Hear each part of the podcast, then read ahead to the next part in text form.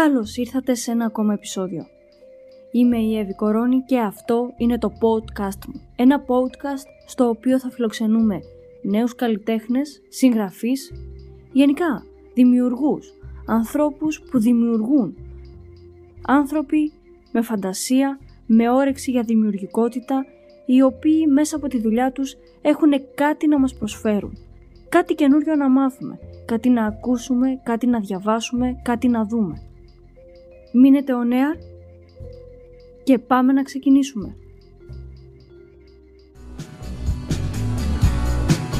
Γεια σας φίλοι, καλώς ήρθατε σε ένα ακόμα επεισόδιο. Ε, συνεχίζουμε τις συνεντεύξεις διαδικτυακά, λόγω περιστάσεων.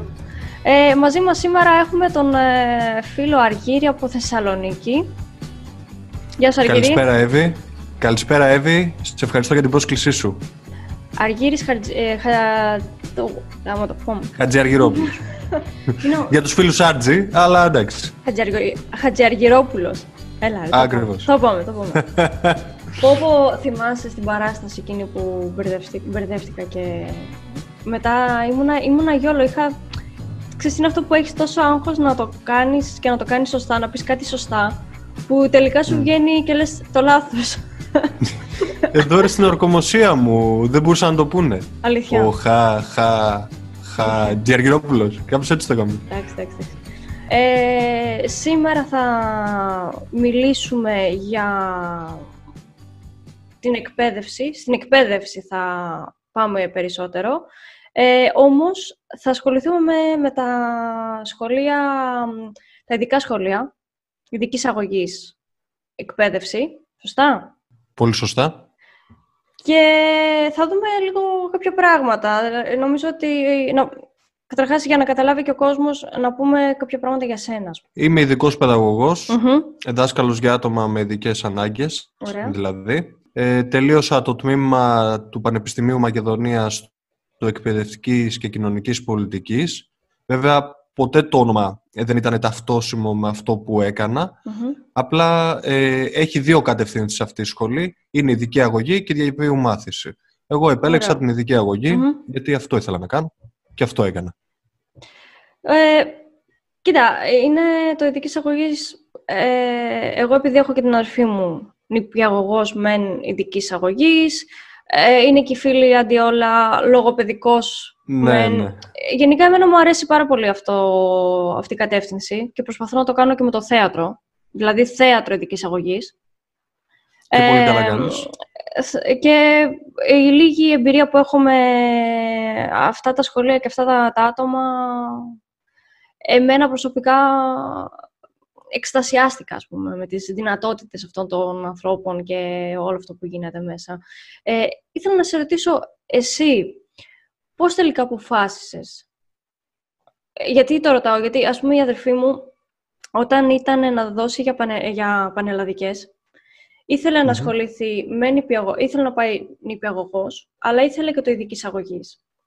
Αλλά έλεγε, μπορώ να το κάνω, μπορώ να το αντέξω, μήπως ε, τελικά δεν μπορώ να χειριστώ ας πούμε, κάποιες καταστάσεις ε, και πήγε πρώτα σε ένα ειδικό σχολείο στην Καβάλα.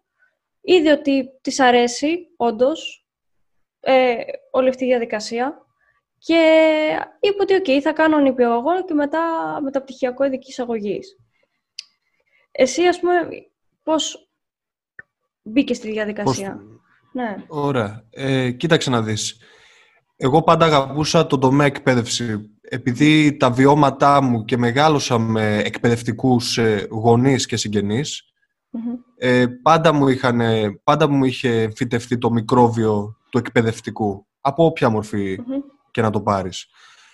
Τι έγινε τώρα με την ειδική αγωγή; Έτυχε όμως στην οικογένειά μου να έχω και κάποια βιώματα συγγενών μου που ήταν άτομα με ειδικές ανάγκες. Ας πούμε είχα ένα ξάλφο με εγκεφαλική παράλυση, είχα ο παππούς μου του κόψαν το πόδι όταν ήμουν 14 χρονών και ουσιαστικά πρέπει να, κουνα, να το κουνάω εγώ με το καροτσάκι γιατί η γιαγιά μου δεν μπορούσε. Οπότε ε, τα παιδιά του δουλεύαν, οπότε εγώ έκανα, τον μετακινούσα, τον έκανα και εκεί είχα καταλάβει ας πούμε, τις δυσκολίες αυτών των ανθρώπων και πόσο μάλλον ας πούμε, την προσβασιμότητα και το να μπορούσαν να υπάρχουν κάποιες υλικοτεχνικές υποδομές που τότε ακόμα δεν υπήρχαν ή αν υπήρχαν δεν τα τηρούσαν τόσο. Δεν υπήρχε τόσο πολύ αυτή η ενημέρωση όσο υπάρχει και σήμερα. Βέβαια ακόμα βλέπουμε παραπατικότητα, αλλά αυτό είναι ένα άλλο κομμάτι. Απλώς Ναι. όλα αυτά τα βιώματά μου και η εμπειρία, ας πούμε, η εμπειρία σε τόσο μικρή ηλικία, όχι κατά τα άλλα δεν έχω πείρα ιδιαίτερη, Μμμ. με κάνα να επιλέξω αυτό το κομμάτι και ήθελα να βοηθήσω αυτά τα άτομα με το δικό μου τρόπο. Και νομίζω ότι το να Μμμ. τους εκπαιδεύσω ήταν, και να εκπαιδευτώ πάνω σε αυτό ήταν το καλύτερο. Ε, εμένα προσωπικά αυτή η λίγο μικρή εμπειρία που είχα και εγώ στο ειδικό σχολείο, δηλαδή εγώ είχα πάει και όλες είχα πάει θελοντικά, γιατί δεν είχαν άτομα και είναι κρίμα. Θα, θα το πούμε στη συνέχεια αυτό το κομμάτι. Δηλαδή Ναι, πολλά ναι. σχολεία, ειδικά... Ε, γενικά τα σχολεία στην Ελλάδα έχουν ελλείψεις, αλλά και τα ειδικά σχολεία έχουν ακόμα πιο περισσότερες ελλείψεις και ήθελαν άτομα. Και είπα, παιδιά, εγώ ηθοποιός είμαι, το, αυτό που μπορώ να κάνω είναι να έρθω και να κάνω ένα δημιουργικό παιχνίδι, θεατρικό παιχνίδι στα παιδιά. Ε, είχα πάει έτσι λίγο με επιφύλαξη, δεν ήξερα κι εγώ αν μπορώ να χειριστώ ε, κάποια άτομα, κάποιες καταστάσεις. Ε, εγώ αυτό που θέλω να πω είναι ότι εκτός το ότι εγώ προσωπικά σαν Εύη έγινα πολύ καλύτερος άνθρωπος, έτσι νιώθω. Δηλαδή, ε, με λύτρωσαν αυτά τα άτομα και αποφάσισα ότι θέλω να ασχοληθώ πολύ περισσότερο με αυτά τα, τα άτομα παρά με, ας πούμε, τυπικής αγωγής ε, παιδιά. Ναι. Ε, εμένα με βοήθησαν πάρα πολύ. Δηλαδή, έμαθα, έμαθα πολύ σημαντικά πράγματα. Και έλεγα, εντάξει, εμείς καθόμαστε τώρα λίγο και στεναχωριόμαστε ή λέμε αχ το ένα, αχ το άλλο και αυτοί οι άνθρωποι έχουν βρει μέσα στο δικό τους κόσμο και με τον δικό τους τρόπο να χειρίζονται ακόμα πιο δύσκολες καταστάσεις.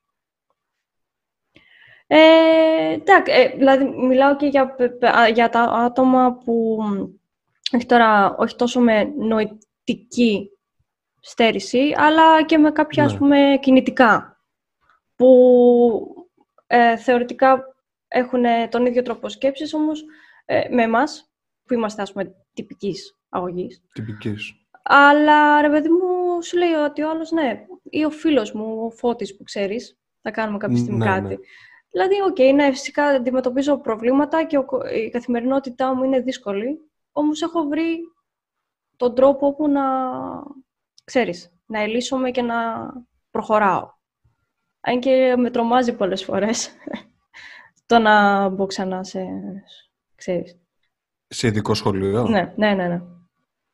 Κοίτα, επειδή το έχω ακούσει πολλές φορές αυτό, Μμ. εμένα η γνώμη μου, γιατί πολλοί άνθρωποι υπάρχουν και λένε «Αχ, μωρέ, τα λυπάμαι, τα γλυκούλια μου, Α, τα, το πουλάκι μου», που λένε, ξέρεις, οι γο- οι γονείς μας πιο πολύ γενιά, το, Μμμ. το, «Αχ, το γλυκούλι» και αυτά. Κοίταξε, εγώ τους αντιμετωπίζω εισάξια. μμ. Εμένα αυτό είναι το μυστικό Μμ. μου. Ότι ξέρεις τι, είναι ένας άνθρωπος, έχει αυτά τα χαρακτηριστικά, κάποια δεν είναι με τα κοινότυπα ή τα στερεοτυπικά που έχει θέσει η εκάστοτε κοινωνία, αλλά είναι αυτός και Μμμ. πρέπει να τον αποδεχτούμε όπως είναι. Ναι, ναι. Και αφού δεν μπορώ να μπω εγώ στον κόσμο του, θα προσπαθήσω να τον κατανοήσω. Και θα κάνω ό,τι καλύτερο μπορώ. Νομίζω μόνο και μόνο αυτό, νομίζω το βλέπουν και αυτοί οι άνθρωποι, γιατί τα καταλαβαίνουν, μην νομίζουμε ότι δεν τα καταλαβαίνουν. Ναι. Και μόνο που μου το αναγνωρίζουν, εγώ φεύγω χαρούμενος από τη δουλειά μου κάθε φορά. Νιώθω ότι κάτι έχω κάνει, έστω Ναι. και ένα μικρό βήμα. Ξέρεις τι, εμένα, πρώτη φο- εμένα η πρώτη μέρα που πήγα, εγώ επειδή ήθελα να ενταχθώ ας πούμε, στην ομάδα τους και να μην θεωρούν ότι είμαι κάτι, ας πούμε, είμαι μια δασκάλα ή κάτι, ξέρω εγώ, που πάω και να ε, είμαι κάτι ή να τους δείξω κάτι.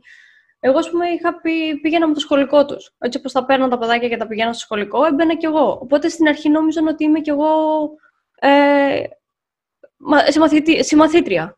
ναι, Και έρχονταν εκεί και κάποια άλλα, ξέρω, μου λέγανε εσύ τι είσαι, πώς είσαι, τι έχεις, ήσουν και σε άλλο σχολείο ειδικό και αυτά, ξέρω. εγώ. Και όταν εγώ τους είπα, ωραία παιδιά, θέλω να κάνουμε κάποια παιχνίδια μαζί και να κάνουμε λίγο θέατρο μαζί, ε, ήξεραν το Σέξπιρ. Και λέω, Μμ. οκ. Και μου ζήτησαν να κάνουμε Σέξπιρ. Ρωμαίο και Ιουλιέτα. Είδες, λέω- μια χαρά. Και λέω, εντάξει, να πω ότι δεν είχα, ας πούμε, πολύ βαριά περιστατικά εγώ, έτσι, σίγουρα. Δεν έχω την εκπαίδευση για να την καθοδήγηση να μπορώ να χειριστώ τόσο βαριά περιστατικά, αλλά είχα παι- παιδιά με σύνδρομο Down και αυτισμό. Λέω, οκ, δηλαδή εκεί με, με, με κούφαναν λίγο, δηλαδή ξαφνιάστηκα. Τώρα μπήκα σε ε, μια τάξη με 12-13 παιδάκια που ε, έλεγα, ρε παιδί μου, εδώ παιδάκια τυπικής αγωγής, δηλαδή στο δημοτικό μου πας, δεν ξέρω αν ξέρουν τα παιδάκια από Σέξπιρ. Και, και συγκεκριμένα ξέρω εγώ το Ρωμαίο και Ιουλιέτα. Και να μου πούνε Εντάξει. να κάνουμε αυτό, ξέρω εγώ. Εντάξει, εδώ λίγο να κάνω το δικηγόρο του διαβόλου έχει να κάνει και με τους γονείς που έχεις. Δηλαδή, Ναι, ναι, μην το... ναι, ναι. ναι. Αλλά λες, Δηλαδή, κοίτα... άμα το τυπικής είναι στο Fortnite, δεν θα... Ε, νοιαστεί. βέβαια, βέβαια. Ω, Αλλά Ναι. λες, ρε παιδί μου, δες τώρα, δηλαδή, εμένα μου χάρηκα πάρα πολύ που πραγματικά μου μηδένισαν ό,τι π.χ. ε, προκατάληψη, περίεργη αντίληψη, όπως θες πες το, μπορεί να είχα. Καταλαβες. Ε, Εκεί. Βέβαια. Δηλαδή, εννοείται. με, με ισοπέδωσαν και λέω, οκ, ναι, γουστάρω, πάμε. Εσύ, από την ε, εμπειρία, πόσα χρόνια τώρα είσαι, ας πούμε, στα σχολεία μέσα; Μαζί με την πρακτική μου είμαι περίπου πέντε χρόνια. Μμμ. Πέντε Ε, χρόνια. Ε, Είσαι ένας νέος ε, καθηγητής, Νέος δάς, εκπαιδευτικός. ε, εκπαιδευτικός. Ε, έχεις περάσει, φαντάζομαι, από όμως από αρκετά σχολεία, γιατί ξέρουμε και το σύστημα στην Ελλάδα που σας μεταφέρουν. Η αλήθεια είναι. Ναι, ξύνεις μια πληγή αυτή τη στιγμή. Το- ε, Ευχ- αυτό, Κάτσε να τη βγάλω λίγο. ναι, εντάξει, ναι, να τα πούμε. Έχω κάνει τις βόλτες μου, να το πω έτσι. εντάξει, και... δεν, ξέρεις τι, δεν είναι κάτι που κρύβεται, γιατί είναι μια τακτική που την περνάνε όλοι. Δηλαδή, έχω πάρα πολλούς ε, καθηγητές, ε, δασκάλους, παιδε- εκπαιδευτικούς φίλους. Αναμφίβολα, δεν το αφισβητώ αυτό. Μμμ. Απλά το πρόβλημα είναι ότι δεν είναι ότι αλλάζουμε σχολικές μονάδες, αλλάζουμε νομούς. Αν, Ναι. ε, Ναι, να ναι, το ναι. πω. Αυτό είναι το Ναι. πρόβλημα. Εντάξει, Δεν- αυτό είναι δύσκολο, ναι. αν είναι να ήσουν, παραδείγματος χάρη, στοιχείο, ναι, αλλά να ήσουν τρία χρόνια και να το ήξερες, θα ήταν μια χαρά. Δεν Ναι. είσαι όμως σε ένα χρόνο στη Λέσβο, είσαι ένα χρόνο στην Κέρκυρα, είσαι ένα χρόνο. Αυτό λίγο θα έπρεπε πιστεύω να, Ιδιωτία. αλλα- να, να αλλάξει. Καλό είναι που. Εμένα, ας πούμε, που μου αρέσουν και περιοχές και έτσι τα ταξίδια όπως και εσύ. Ε, Ναι. Είναι ωραίο. Αλλά αυτό που λες, δηλαδή όπως και η στρατιωτική, που ναι, μεν υπάρχουν συνέχεια μεταθέσεις, όμως ξέρεις ότι είμαι εκεί για πέντε χρόνια, είμαι εκεί για άλλα τρία χρόνια, είμαι εκεί για δέκα χρόνια. Χτίζουν, είναι- ας πούμε, ναι. τη βάση τους. Εμείς με το που τη χτίζουμε, κατευθείαν Πρέπει, πρέπει ναι. να την ε, γκρεμίσουμε. Αυτή είναι η διαφορά. Α- Αυτό ακριβώς ήθελα να ανοίξω, δηλαδή το, το κομμάτι αυτό λίγο... Ε, έχεις μπει σε α, κάποια σχολεία, ας πούμε, αυτά τα χρόνια και σε Ναι. διάφορες περιοχές της Ελλάδας, φαντάζομαι και πιο μεγάλες όπως είναι η Θεσσαλονίκη και πιο μικρές, μπορεί και κα- κάποιο χωριό, ας πούμε. Ε, θεωρείς ότι είναι ok το σύστημα όσο αφορά το κομμάτι ειδικής αγωγής; Ε, χρειάζονται πολλά πράγματα. Δεν πιστεύω ότι είναι εντάξει. Δεν είναι επαρκές. Δηλαδή, Μμμ. Έχεις παράλληλη στήριξη, που φέτος είμαι παράλληλη στήριξη. Ναι. ε, και έχεις ένα παιδάκι με αυτισμό. Ε, ο αυτισμός θέλει μια ρουτίνα. Θέλει συγκεκριμένα πράγματα, κάποια κουτάκια. Κάθε χρόνο με την αλλαγή εκπαιδευτικού, αυτά τα Μμ. κουτάκια χαλάνε. ναι. Και πρέπει πάλι από την αρχή να ξαναχτίσεις άλλα κουτάκια. Και πάλι, δηλαδή παίζει με τις πιθανότητες. Είναι μια μορφή ε, τυχερού παιχνιδιού και βασίζεται στο εκάστοτε φιλότιμο του δασκάλου, του βασικού του, του ειδικού παιδαγωγικού παύλα δάσκαλου πλέον όπως έχει γίνει, που έχει γίνει μια σαλάτα που θα έρθει και στο γονιό. Δηλαδή είναι λαχείο, ξεκάθαρα. Ναι, ναι, ναι. Και είναι λυπηρό αυτό που δεν υπάρχει μια βάση. Να είναι ένας, α, να είναι ένας άνθρωπος, όπως ο δάσκαλος, που προβλέπεται να έχει τρία χρόνια ε, ένα συγκεκριμένο τμήμα. Μμμ. Να υπάρχει και ένας ειδικός παιδαγωγός που να ξέρει τρία χρόνια θα έχω αυτό το παιδί, παράλληλα. Αλλά θα έχω αυτό, θα δουλεύω αυτό; Δεν γίνεται, δηλαδή κάθε χρόνο έρχεται ο κάθε άνθρωπος, βλέπει μια αξιολόγηση και πρέπει Μμ. να βγάλει πρόγραμμα. Δεν γίνεται ρε παιδιά. Αυτό πρέπει, έχει μια διαδικασία. Μα ε, γενικά τα παιδιά, με τα παιδιά ε, πρέπει να χτίσεις μια σχέση λίγο εμπιστοσύνης. Αλλιώς δεν δεν σου, δεν σου ανοίγονται εύκολα. Ε, δηλαδή, Ακριβώς. εδώ μεγάλος άνθρωπος και δεν σου ανοίγεται εύκολα, πόσο μάλλον ένα παιδάκι. Εγώ, ας πούμε, στο ειδικής ε, αγωγή σχολείο, είχα ένα παιδί που έλεγε «Δεν θέλω να κάνω θέατρο. Είναι γυναικουλίστικο». Και ψήθηκα εγώ. Ψήθηκα ναι. εγώ πιο πολύ. Τώρα λέω τι είναι αυτό που μου λέει; Και αρχίζω τώρα εγώ και του δείχνω παραστάσεις που συμμετέχουν άντρες ηθοποιοί, πολύ καλοί ηθοποιοί, του δείχνω ταινίες, το ένα το άλλο και λέω πώς σου είπες ότι μόνο γυναίκες, δηλαδή λέω δεν παίζουν μόνο γυναίκες. Ε, και χτίσαμε μία, έπρεπε να περάσουν τρεις μήνες για να με εμπιστευτεί και να μπει στην ομάδα και να του αρέσει κιόλας αυτό που κάνει μετά στο θέατρο. Υπάρχει δέσιμο και πίστεψε μες στον αυτισμό ιδιαίτερα. Mm. Άμα δεθεί το άλλο παιδί, ο άλλος θα, χωρίς να φταίει, θα τραβήξει πάρα πολύ μεγάλο κόπο, το διπλό κόπο, mm. για να καταφέρει να κερδίσει την εμπιστοσύνη του. Mm. Που μπορεί και αυτός να είναι ο καλύτερος, έτσι. Ή μπορεί να είναι και ο χειρότερος. Είναι αυτό που σου είπα. Είναι η ναι, πιθανότητα. Ναι, ναι, ναι, ναι. Το θέμα είναι ότι επειδή το σύστημα είναι έτσι, αυτός ο άνθρωπος θα δυσκολευτεί διπλά. Και είναι και πού θα πετύχεις, γιατί εντάξει, πολλοί στα γενικά σχολεία είναι ευθυνόφοβοι. Καλός ή κακός. Και εδώ το βλέπεις και στα ειδικα Στα γενικά ακόμα υπάρχει αυτό το πράγμα. Ε, το στερεότυπο, η προκατάληψη, εντάξει. Δεν τους αδικό, γιατί πολλοί είναι και μεγάλης ηλικίας και, και αυτοί αντιμετωπίζουν τις δικές τους mm δυσκολίες. Οπότε αυτοί ζήσαν με άλλα δεδομένα και αυτή κάποια στιγμή πρέπει να γίνει και μια ανανέωση.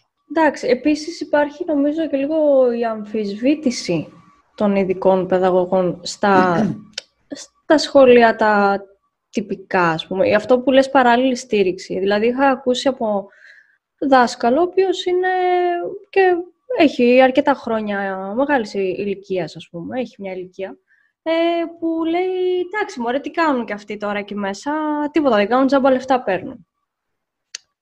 Και προσπαθώ να τους εξηγήσω, δηλαδή ότι δεν είναι μόνο αυτό που βλέπεις στο σχολείο. Δηλαδή, μετά όλα αυτά που εσύ έχεις πει στο παιδί την ώρα της εκπαίδευσης στο σχολείο μέσα, ο άνθρωπος που κάνει παράλληλη στήριξη έχει και άλλο background μετά από πίσω, έχει και άλλη δουλειά.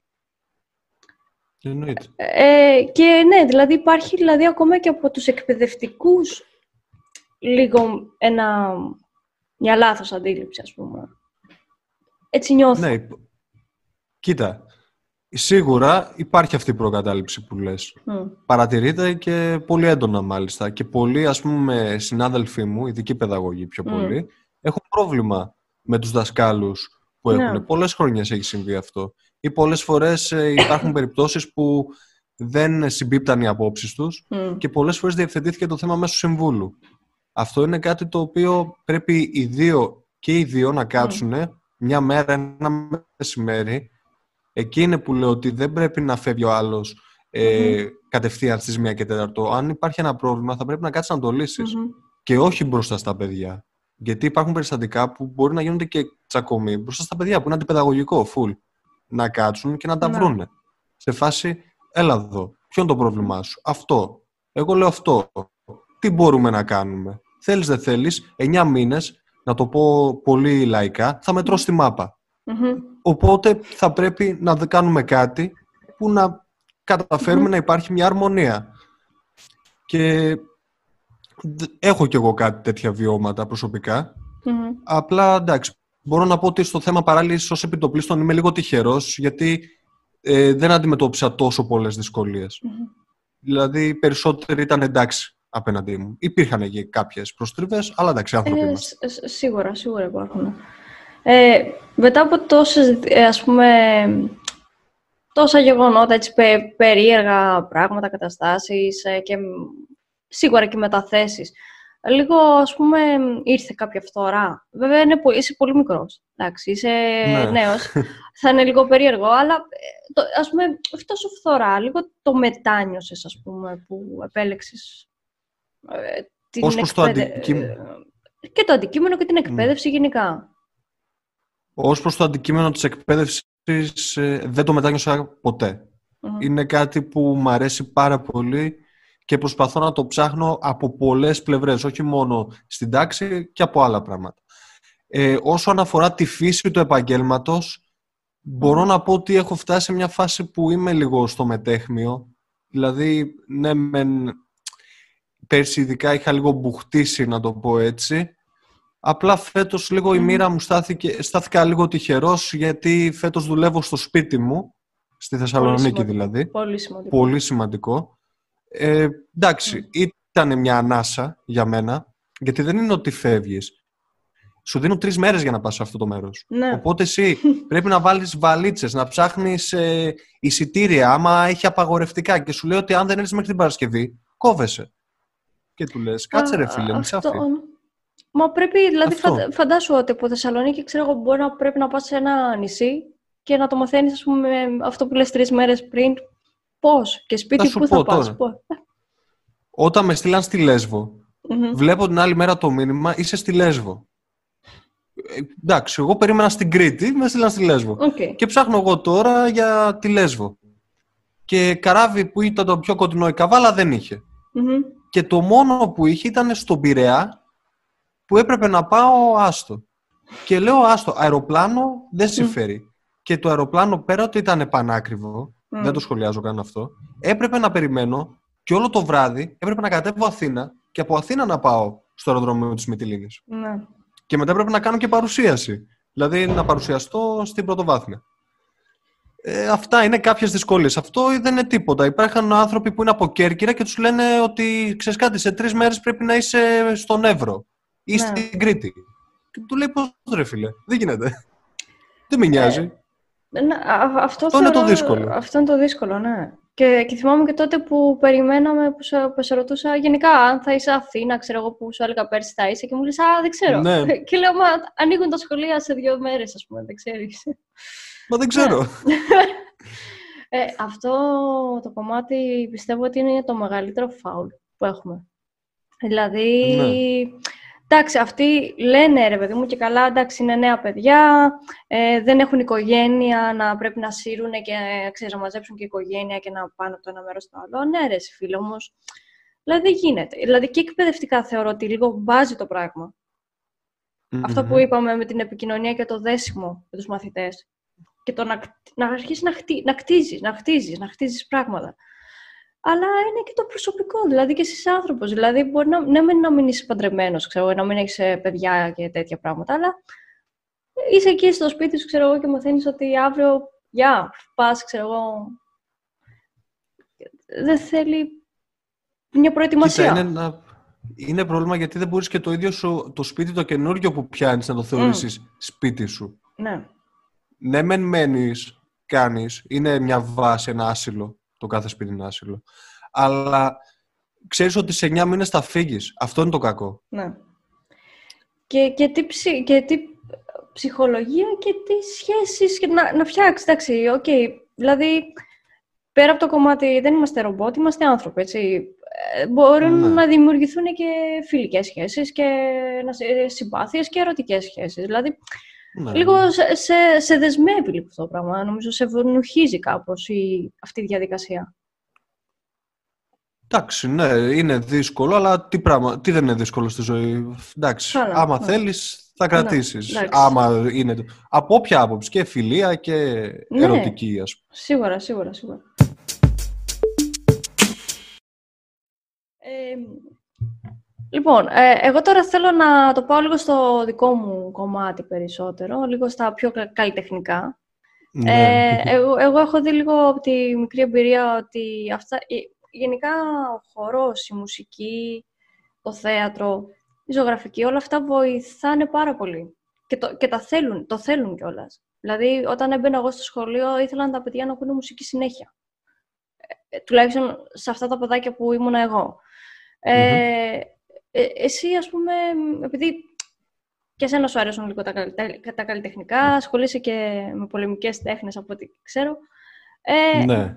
Ε, αυτές οι δράσεις, οι δραστηριότητες, ε, πώς τις βλέπεις εσύ, δηλαδή βοηθάνε ε, τα συγκεκριμένα παιδιά; Πιστεύω ότι αυτές οι δράσεις τα βοηθάνε όχι απλά μόνο στο εκπαιδευτικό κομμάτι, τους βοηθάνε και γενικά στη ζωή τους. Όπως είπες, πολύ ωραία, σου είπε κάποιο παιδί ότι ξέρει το Σέξπιρ. αυτό δεν μπήκε μόνος του να το μάθει. Ε, Από κάπου το μάθει. Από κάποιος του το έδειξε. Και αυτό που του το έδειξε σίγουρα τον έχει πρότυπο.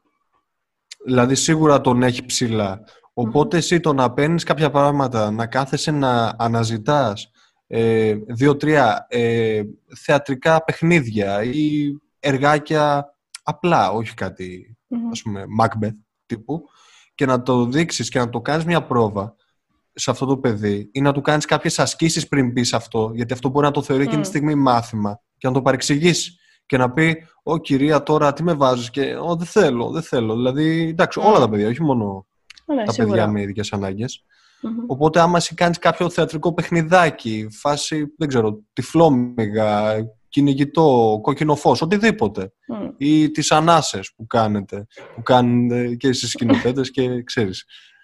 Άμα τα κάνεις όλα αυτά, το παιδί το βάζεις αυτόματα στο πετσί του ρόλου. Τον θέλεις δηλαδή να θέλει να του δίνεις κίνητρο.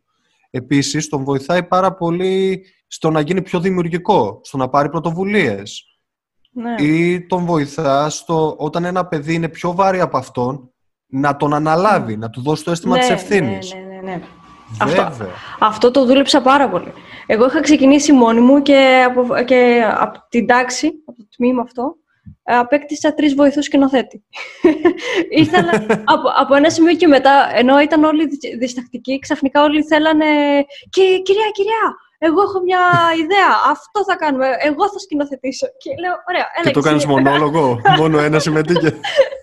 Ε, όχι, εντάξει, ο σκηνοθέτης έλεγε: Εγώ, κυρία, θέλω και σκηνοθέτης, αλλά και θα παίζω. Λέω: Εντάξει, μην αγχώνεσαι, θα το βρούμε. Και για να σου πω την αλήθεια, πέρσι που είχαμε, είχαμε και την ευθύνη να ανεβάζουμε θεατρικά, Μμ. στην αρχή το βρήκαμε λίγο σκούρα, γιατί δεν ξέραμε κι εμείς. Και μετά, Ναι. ε, εντάξει, συμμετείχαμε σε θεατρικά. Μπήκαμε εγώ και ο συνάδελφός μου στο πετσί του ρόλου, να πούμε, στους νάνους του Μπλου. Η Ε, Εύη ναι, μας ναι. βοήθησε πάρα πολύ σε αυτό. Για να δούμε και λίγο πώς σκέφτονται αυτά τα παιδιά. Ναι. Γιατί είχαμε και σένα να μας λες.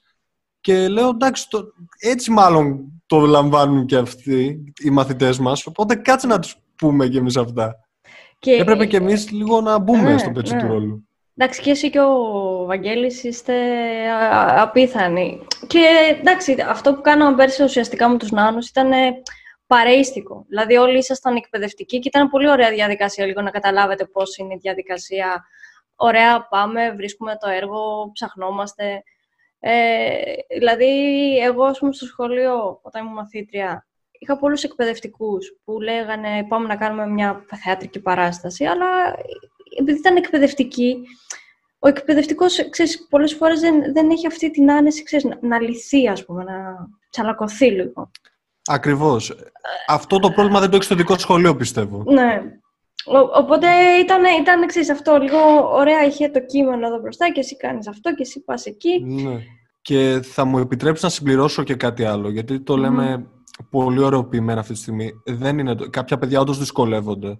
Βέβαια. Υπάρχουν δυσκολίες. Κάποια δεν μπορούν να αναπτύξουν λόγο. Μμμ. Και, πολλοί- και θα σε ρωτήσουν πώς μπορώ αυτά να τα βάλω σε ένα θέατρο, Μμμ. Σε μια θεατρική παράσταση. Εντάξει, όταν έχεις ένα παιδί το οποίο έχει θέματα που δεν μπορεί ας πούμε, να αυτοεξυπηρετηθεί, δεν σε νοιάζει να το βάλεις και να σου πει μονόλογο. Ε, βέβαια. Όχι. Σε νοιάζει να κρατήσεις τα όρια της σκηνής και να το βάλεις απλά, απλά να περιφέρεται. Ναι. Για το θεατή είναι climb mine, συγγνώμη κιόλας.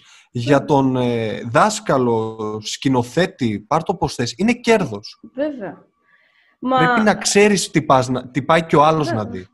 Ειδικά, αν πάρεις και ένα, ειδικά αν πάρεις και ένα έργο, αυτά τα παλιά, τα κλασικά, τα ωραία, ε, έχουν, ας πούμε, πάρα πολλούς ρόλους. Ο Σέξπιρ, ας πούμε, σε όλα τα έργα του έχει μέσα ρόλους μικρούς. Ε, περνάει Ναι. ο ένας, ο άλλος, ξωτικά, στρατιώτης. Ε, Ζωάκια, νομίζω. Ναι, τα, τα πάντα. Δηλαδή, είχα παιδί το οποίο... Είχα δύο παιδιά, που το, αυτό που λες, δηλαδή δεν μπορούσαν να αποστηθήσουν καθόλου, δεν μπορούσαν... Μιλούσανε, αλλά ε, με πολύ δυσκολία. Ε, Οπότε, εκεί πέρα, αφού ήθελαν όμως να συμμετέχουν, γενικά εγώ δεν είπα πάμε όλοι μαζί τώρα να το κάνουμε, οπωσδήποτε. Δεν μπήκα με την διαδικασία ότι εγώ πήρα αρχικά τα παιδιά που ήθελαν, τους άλλους τους είχα ελεύθερα άμα, έρχ- άμα θέλουν να μπουν, να δούνε, να βγούνε. Και σιγά σιγά έμπαιναν κι άλλοι μες στη διαδικασία. Δηλαδή δεν ήθελα να τα τρομάξω σε φάση πάμε τώρα να κάνουμε κάτι. Ε, οπότε πήρα αυτά τα πέντε παιδάκια. Στην αρχή ξεκίνησα με πέντε παιδάκια και, και με, μετά γίναμε δώδεκα, ας πούμε. Ωραίος θείασος. Και είχα παιδάκια τα οποία τα είχα, έτσι, ήταν οι στρατιώτες, ξέρω εγώ, κάναν το ένα το άλλο αυτό. Και απλά, δηλαδή, δύο βήματα εκεί που έπρεπε να πάνε, δύο βήματα εκεί και... Okay, δηλαδή... Να πάρω λίγο τη θέση σου. Να σου... Εσύ πώς αισθάνθηκες εκείνη την ώρα; Ε, εγώ ήμουνα... Όταν Κατα... είδες αυτό, έστω ότι κάνανε αυτό. Τέλεια. Ήταν υπέροχο. Εγώ, επειδή το... Εντάξει, είπα ότι, ρε παιδί μου, εγώ επειδή δεν έχω... Θεωρώ ότι κάνω σεμινάρια και επειδή έχω και πολλούς φίλους εκπαιδευτικούς ειδικής αγωγής, με βοηθάνε πάρα πάρα πολύ. Ε, αλλά θεωρώ ότι, εντάξει, επειδή δεν έχω βγάλει σχολή ειδική αγωγή, ότι ε, λίγο υστερώ όχι λίγο, αρκετά. Οπότε πάντα έχω αυτή την ανασφάλεια του ό,τι κάνω να είναι προσεκτικό και σίγουρο από πλευράς μου. Δηλαδή δεν θα ήθελα να κάνω ναι, κάτι το οποίο να δημιουργήσω κάποιο πρόβλημα ας πούμε, στο παιδί ή να χαλάσει κάτι που έχω φτιάξει. Ε, οπότε μέσα στο σύνολο της παράστασης είχα βάλει σαν ρόλο μπαλαντέρ και εμένα. Ε, οπότε, δηλαδή, τους είχα πει ότι μην αγχώνεστε, γιατί κάποια παιδιά μου λένε «Μα κυρία, εγώ δεν θυμάμαι τίποτα, μπερδεύομαι, χάνομαι». Λέω, παιδιά, θα είμαι κι εγώ. Θα είμαι κι εγώ μέσα. Που μπορεί να χρειαστεί να μιλήσω, αλλά, δηλαδή, να πάω παρακάτω την ιστορία, για να βγει η παράσταση, αλλά μπορεί να χρειαστεί να μην μιλήσω κιόλας, απλά να είμαι εκεί, έτσι, για κοσμητική. Και όμως, mm. ξέροντας ότι εγώ είμαι εκεί, δεν χρειάστηκε να μιλήσω. Ε, σε ένα πολύ μικρό σημείο που απλά κάτι ξεχάσανε και το, το πήρα εγώ, ας πούμε, ένα καπελάκι, ένα κάτι. Δεν χρειάστηκε να μιλήσω, αλλά μόλις ξέραν ότι, με το που ξέραν ότι είμαι κι εγώ εκεί και συμμετέχω κι εγώ, νιώθω ότι, δηλαδή, τους ε, είχαν μια, ξέρεις, ασφάλεια. Μετράει πάρα πολύ. Και... Εμείς αντίστοιχα ναι. το κάναμε αυτό με το Βαγγέλη ναι, ναι, ναι. πέρσι. Και δεν είναι μόνο ότι τρέξαμε μόνο το θέατρο. Mm. Δηλαδή πήγαμε και σε άλλες τέχνες με αυτό το σχολείο που πέρσι για μένα ήταν χρονιά ορόσημο, πραγματικά. Τη θυμάμαι, λες και τι να σου πω, πάρα πολύ. Ε, τη θυμάμαι πάρα πολύ έντονα, αυτό θέλω να πω. Ε, το ψάξαμε και με τις πολεμικές τέχνες γιατί εντάξει, είμαι αθλητής του Brazilian Jiu-Jitsu. Είναι κάτι που αγαπάω πάρα πολύ εγώ να κάνω και μου αρεσει Και ήθελα να το μεταφέρω αυτό στους μαθητές μας και βρήκα ας πούμε δάσκαλο που έκανε εκεί πιο πολύ παραδοσιακό, εγώ κάνω Brazilian, αλλά δεν έχει σημασία. Βρήκα δάσκαλο του παραδοσιακού, ήρθε στο σχολείο, μίλησε με τα παιδιά, ε, τους είπε δύο-τρία πράγματα, ότι μας περιμένει στο γυμναστήριό του και το οργανώσαμε το ωραίο της υπόθεσης είναι ότι ο δάσκαλος που είχα πέρσι, αυτός που έκανε εμένα και την ομάδα, ε, συνδέθηκε με, αυτόν τον, με τον δάσκαλο που ήρθε στο σχολείο μας και φτιάξαμε ένα πολύ ωραίο πρόγραμμα, το παιδί και αθλητισμός, παιδί και παιχνίδι, από το, mm-hmm. Υπουργείο Παιδείας, κάπως, στα πλαίσια αυτού του προγράμματος. Και κάναμε μια πολύ ωραία ημερίδα. Ε, ήρθαν οι μαθητές τυπικής ανάπτυξης με τα αγγί, τις στολές τους ε, ήρθε, τους έκανε, ήρθε και ο δάσκαλος μου που είχα και ο, άλλο, και ο δάσκαλος που προφανώς αυτή την ημερίδα και φορέσαν οι μαθητές μας τα γκί και δεν είναι ότι φορέσαν γκί. Κάνανε ασκήσεις, κάνανε ε, γνωρίσαν ας πούμε πολεμικές τέχνες. Εντάξει, δεν γίνανε ούτε Μπρουσλί ούτε Στίβεν Σιγκάλ. Παρ' όλα αυτά, ναι, γνωρίσανε και αυτόν εδώ τον κόσμο και γιατί όχι κάποια στιγμή να συμμετέχουν σε μια παρολυμπιακή οργάνωση. Θα είμαι ναι. πολύ χαρούμενος αν κάποιο παιδί από το σχολείο που έκανα κατέβει σε κάποιον αγώνα και ας μην κερδίσει. Δεν με νοιάζει αυτό. Σίγουρα, με νοιάζει μόνο που μπαίνει στο αθλητικό αγωνίζεστε. Και το θέμα είναι ότι εμείς σε αυτό το σχολείο είχαμε και πρόβλημα με την υγιεινή. Κάποια παιδιά δεν, δεν μπλένονταν. Είχαμε πρόβλημα σε αυτό.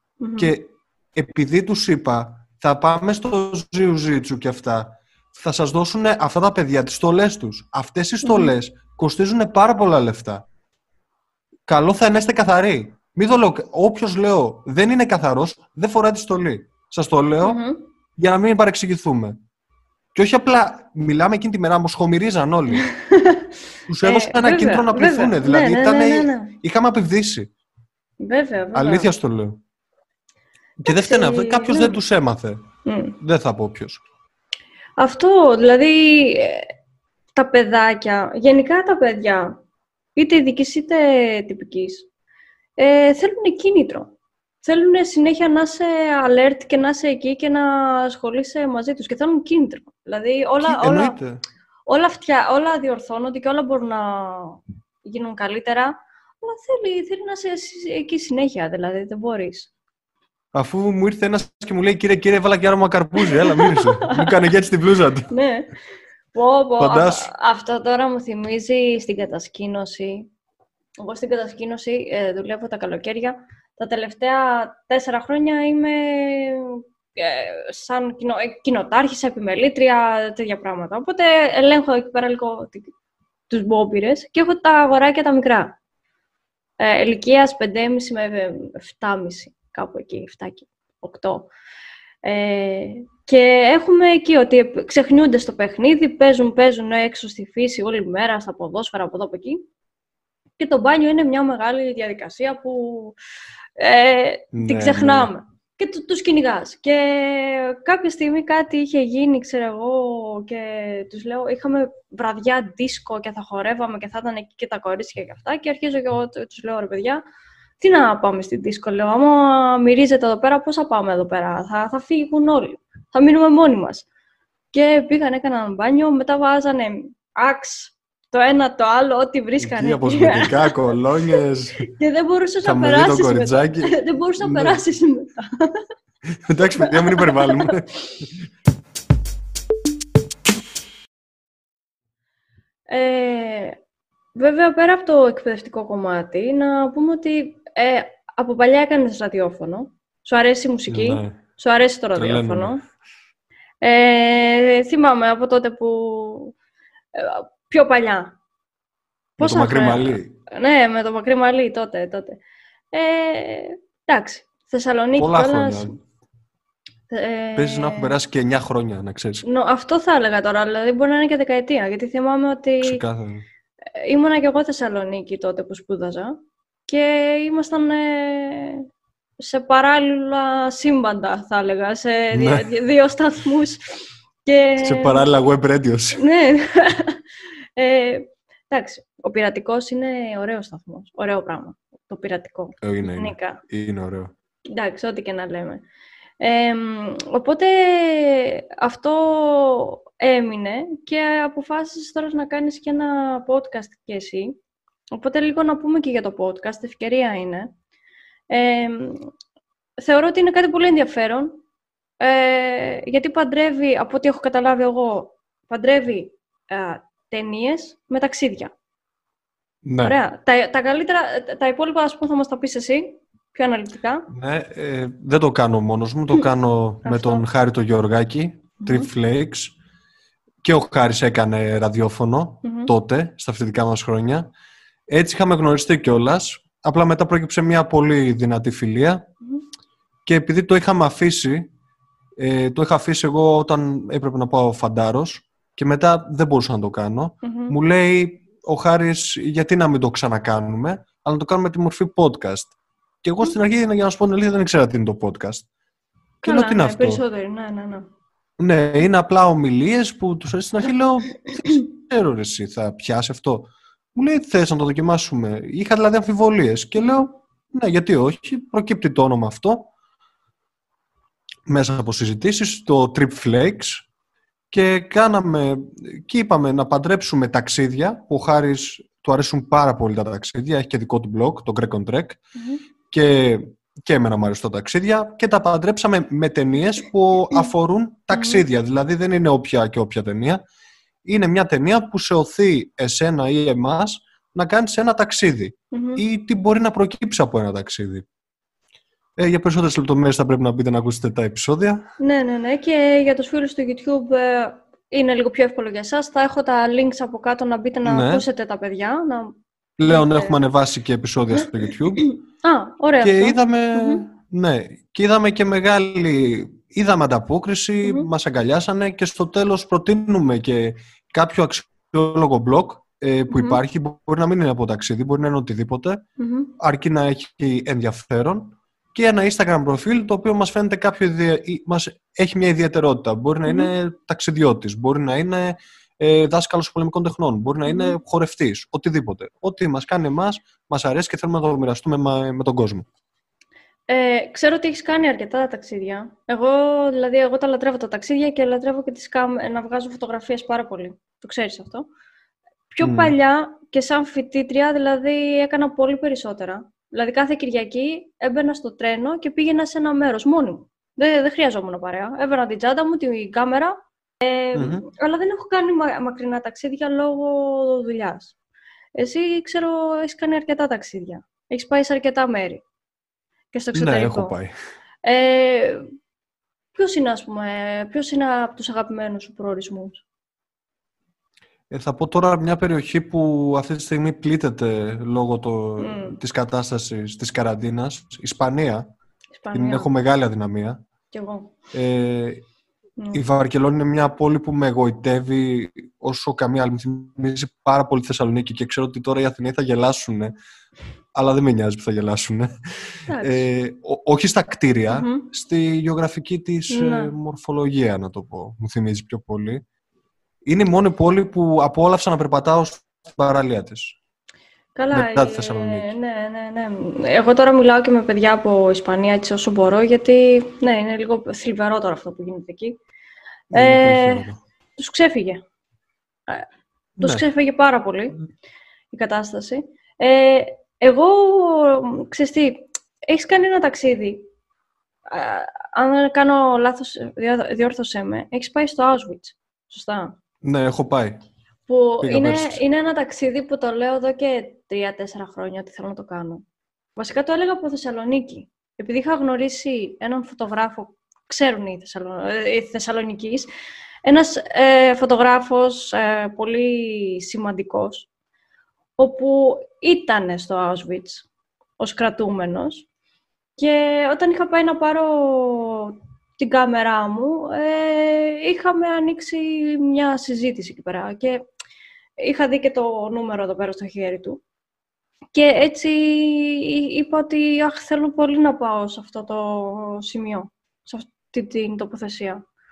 Ε, και ζήλεψα, η αλήθεια είναι. Ελπίζω, εντάξει, να μπορέσω Ναι, σύντομα να το κάνω, είναι ένα τριχύλα. Δεν ξέρω κατά πόσο σίγουρα. μπορείς να ζηλέψεις με την Δεν καλή πα- έννοια. ε, Εντάξει, ε, είναι, κοίτα, είναι πολύ περίεργο. Υπάρχουν, ε, κοίτα, ο, του, ο τουρισμός ή ο ταξιδιώτης, υπάρχουν δύο κατηγορίες νομίζω.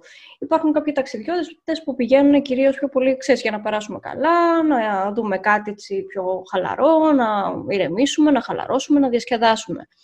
Εμένα μου αρέσουν, ε, δηλαδή, όπου πάω, σε όποια περιοχή πηγαίνω, ψάχνω, ωραία, πηγαίνω, ας πούμε, μπορώ να πάω λίγο και στα πιο φανταζή μέρη. Αλλά μου αρέσει να ψάχνω, ας Ναι. πούμε, και μ, μια μικρή γειτονιά που μπορεί να είναι παρατημένη, ας πούμε.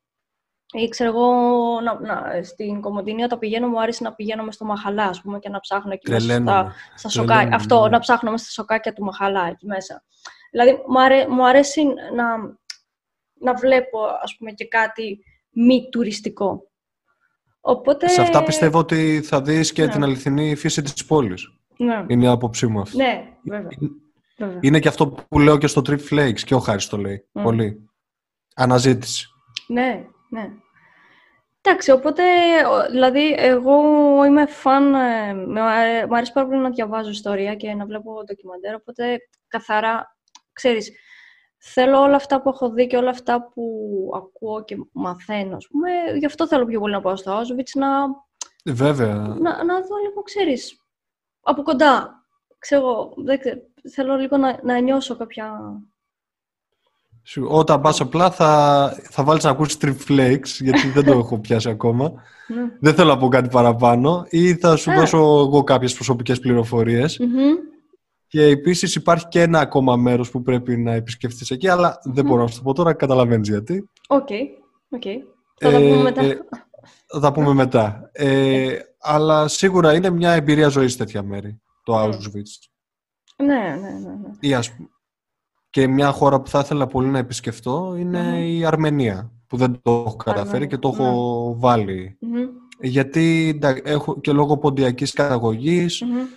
Περάσαν και αυτοί παρόμοιες καταστάσεις με, με διωγμούς, Μμμ. ξέρεις, με τα κακά του πολέμου. Οπότε θα ήθελα να επισκεφτώ αυτή τη χώρα. Είχα, εμένα μου αρέσουν λίγο αυτά τα πιο έτσι, εναλλακτικά. Δηλαδή, όταν, είχα κάνει, όταν έκανα τότε ραδιόφωνο, παλιά Θεσσαλονίκη, είχα γνωρίσει Μμμ. ένα παιδί, έκανε και αυτός μετά εκπομπές. Ε, αυτός ήταν αστυνομικός. Είναι, νομίζω είναι ακόμα αστυνομικός. Και έχει τρέλα με τις μηχανές, αλλά μεγάλες μηχανές, είναι ωραίος, σωστός. Και είχαν πάει μια ομάδα 12 μοτοσυκλετιστές, ξέρεις, με μεγάλες Μμμ. μηχανές, ε, Αθή- Ναι. ε, Αθήνα Μανδρίτη με τη μοτοσυκλέτα. Ναι. Εντάξει, τους είχε πάρει ας πούμε περίπου τέσσερις μέρες, πέντε για να πάνε, κάθισαν εκεί ξέρω εγώ, δύο εβδομάδες και γύρισαν μετά ξανά πίσω. Ε, ναι, είναι ωραία ταξίδια αυτά. Και θυμάμαι τότε μου είχε πει, μου λέει ψήνεσαι και λέω ε, το- ε, δεν μπορούσα τότε, αλλά τώρα πάνω θα το έκανα. Ε, στην επόμενη ευκαιρία να την αρπάξεις. Ωραία, οπότε εγώ θα ήθελα να σε ευχαριστήσω πάρα πολύ που καταφέραμε έστω Εγώ και, ευχαριστώ. και έτσι διαδικτυακά να κάνουμε τη συζήτηση αυτή. Ε, Είχαμε σκοπό να την κάνουμε από κοντά, δεν μπορέσαμε, δυστυχώς. εντάξει, ε, μπορούμε κάποια στιγμή, άμα ξαναβρεθούμε, άμα ξαναέρθει σε Αθήνα, να... ή αν, αν καταφέρω να έρθω εγώ, ήταν να έρθω για το Πάσχα. Αλλά τώρα Μμ. θα δούμε. Ε, οπότε, εντάξει, ευχαριστώ πάρα πολύ, Αργύρη, για τη συζήτηση. Εγώ ευχαριστώ. Εύχομαι ό,τι καλύτερο και καλή συνέχεια από εδώ και πέρα και στο εκπαιδευτικό κομμάτι και στην εκπομπή που κάνετε με τον Χάρη. Ε, Να είσαι καλά και εσύ να συνεχίσεις αυτό το πράγμα που κάνεις. ευχαριστώ, Είναι πάρα. πολύ ιδιαίτερο Ευχαριστώ, ευχαριστώ πολύ. και δεν υπάρχουν πολλά τέτοια podcast και αυτό πρέπει να το πούμε. Ως podcaster πλέον, Μμμ. Ε, μπορώ να το πω.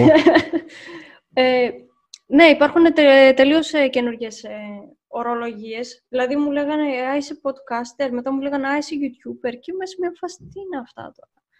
Όχι, Δηλαδή- μη Εύη, χάρηκα. Έτσι, Ε. μπορώ να τους... Και αυτό το podcaster το βάλα εντός εισαγωγικών, γιατί σκέψου μέχρι πριν πέντε μήνες δεν ήξερα τι είναι. Οπότε, ναι. Απλά τις καλές προ... προσπάθειες πρέπει να τις λέμε Μμμ. και οφείλω να το πω και εδώ πέρα. Οπότε, ναι. Ναι. Να συνεχίσεις αυτό που κάνεις.